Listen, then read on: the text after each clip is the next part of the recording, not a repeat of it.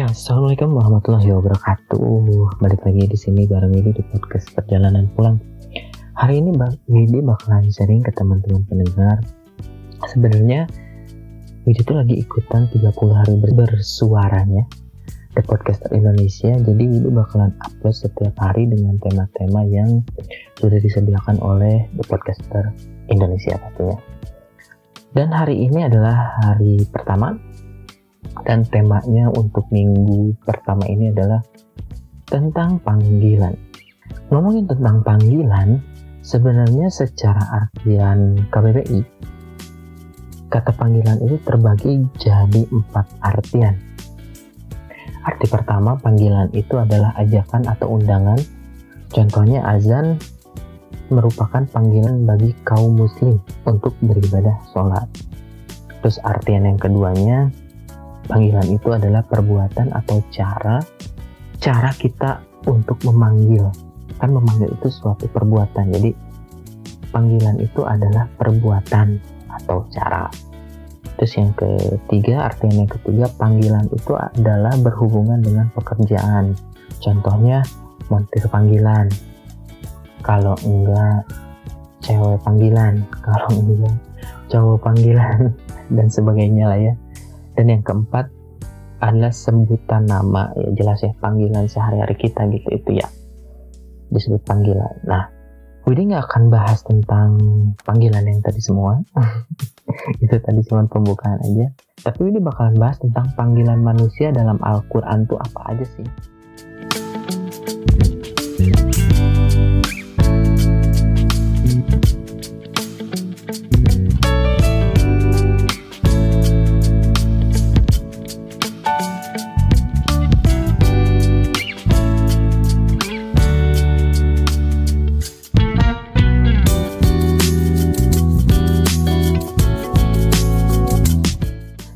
Pendalaman dalam kebahasaan, bahasa Arab itu mempunyai dramatikal yang luar biasa dan kaya akan hikmah.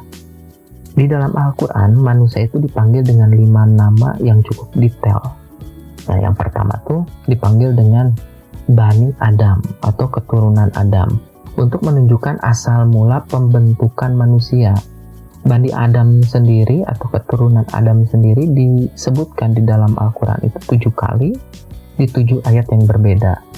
Nah, kalau ngomongin tentang keturunan Adam, berarti kan dalam pembentukan awal mula manusia ya, Adam itu adalah manusia pertama.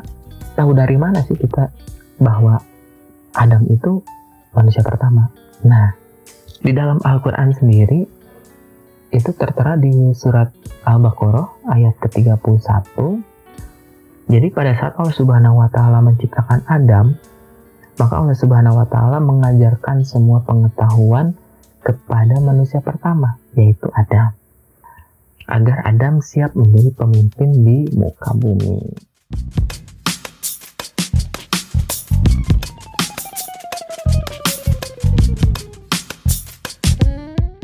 Nah, untuk yang kedua itu dipanggil dengan nama Bashar disebutkan 35 kali di dalam Al-Quran dalam bentuk tunggal. Kata Bashar adalah nama pertama yang diperkenalkan Allah Subhanahu wa taala kepada malaikat dan sebagian kalangan jin yang telah tercipta sebelum terciptanya manusia.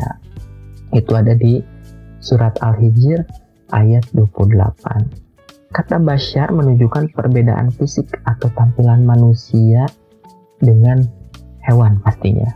Dan menunjukkan bahwa tampilan manusia itu terbentuk sempurna.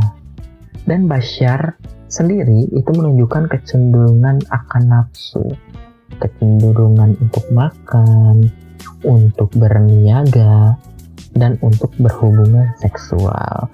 Atau mungkin kalau disebut Bashar itu lebih ke tuntutan lahiriahnya manusia.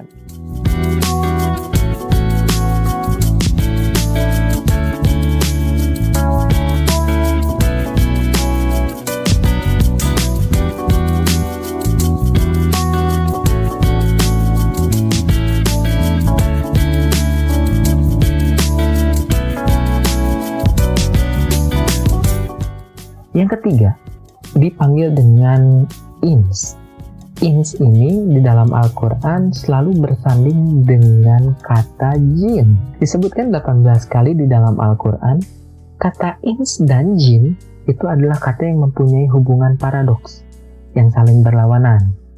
Diksi yang Allah Subhanahu wa taala berikan adalah ins itu wujudnya secara fitrah terlihat ada wujudnya, tetapi jeans itu berlawanan bahwa ya wujudnya nggak terlihat secara fitrahnya kalau jin. Nah, ins itu sifatnya lembut, ramah, dan baik. Secara fitrah berarti manusia itu harusnya bersifat lemah lembut, ramah, dan baik hati.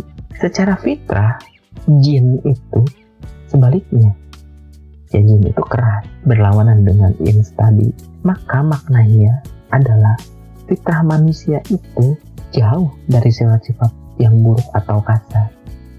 Contoh, kalau kita melakukan hal yang buruk, pasti hati kecil kita menolak itu. Misal kita ngambil barang orang atau misal kita melakukan uh, ucapan yang buruk, pasti dalam hati kita tuh nggak enak gitu. Dan di dalam Al-Quran juga di surat ke-49 ayat 11 sampai 12, Allah meminta kita untuk tetap dalam keramahan, kebaikan, dan kelembutan. Allah Subhanahu wa taala meminta jangan saling mencela karena mencela itu buruk. Maka kita sebagai ins kita tuh nggak boleh mencela karena mencela itu buruk.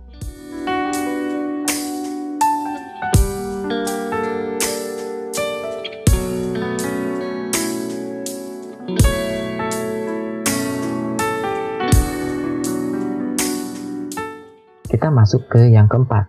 Yang keempat itu kita dipanggil dengan insan. Disebutkan 60, 65 kali di dalam Al-Quran, di 63 ayat, dan di 43 surat. Dan kata insan itu bila dikaji lebih dalam, jadi bahwa manusia itu perpaduan antara adab dan ilmu. Semakin tinggi ilmunya, maka semakin beradab sikapnya atau bisa disebut juga insan itu dilihat dari totalitas dalam aktivitas manusianya.